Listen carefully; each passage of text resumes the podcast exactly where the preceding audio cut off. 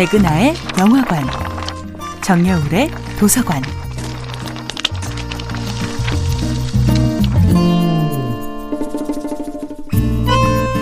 안녕하세요. 여러분과 아름답고 풍요로운 책 이야기를 나누고 있는 작가 정여울입니다.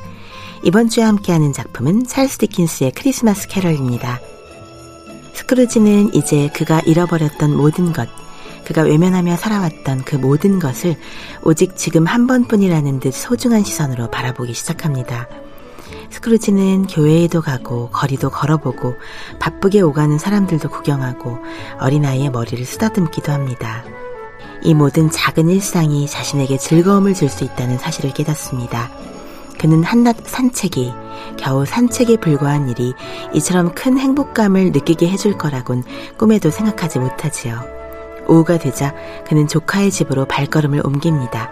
그는 용기를 내어 계단을 올라가 문을 두드리기까지 조카의 집 앞을 12번도 더 왔다 갔다 하지요. 하지만 결국에는 용기를 냅니다. 스크루지는 이제 남을 돕는 사람, 타인의 아픔에 공감하는 사람, 따스한 사람이 됩니다. 이제 스크루지는 인생에서 무엇이 진정으로 중요한가를 깨닫지요. 처음으로 낯선 사람에게 메리 크리스마스를 외칠 수 있게 됩니다. 자신을 위해 오랫동안 일해준 크래칫의 월급도 올려주고 병을 앓고 있던 꼬맹이 팀에게 양부가 되어주기까지 합니다. 크리스마스를 향한 증오의 상징이었던 스크루지가 이제 크리스마스의 기적을 상징하는 존재로 다시 태어난 것입니다. 크리스마스는 아무런 조건 없이 서로 전혀 상관없어 보이는 타인까지도 희망을 주고 받는 날입니다. 스크루지는 나이 든다는 것이 사랑하는 것을 하루하루 잃어버려야 하는 고통이라는 것을 이제야 깨닫습니다.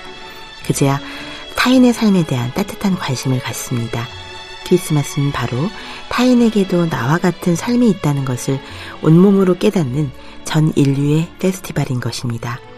크리스마스의 유령들이 진정으로 깨우치고자 했던 것은 단지 스크루지의 자린 고비 기질이 아니라 타인 없이도 살 수 있다는 스크루지의 오만이었습니다. 타인은 귀찮은 존재, 나와 상관없는 존재라는 믿음으로 무장한 현대인의 무관심. 그것이야말로 유령이 깨뜨리고 싶은 개인주의의 환상 아니었을까요? 자신의 처참한 고독사의 현장을 지켜본 스크루지는 비로소 죽음의 공포를 통해 삶의 소중함을 깨닫습니다. 우리 현대인 또한 자신의 장례식을 한 번씩만 상상하는 일만으로도 잃어버린 공감 능력을 타인의 아픔을 향해 함께 눈물 흘릴 수 있는 감성을 회복할 수 있습니다. 정여울의 도서관이었습니다.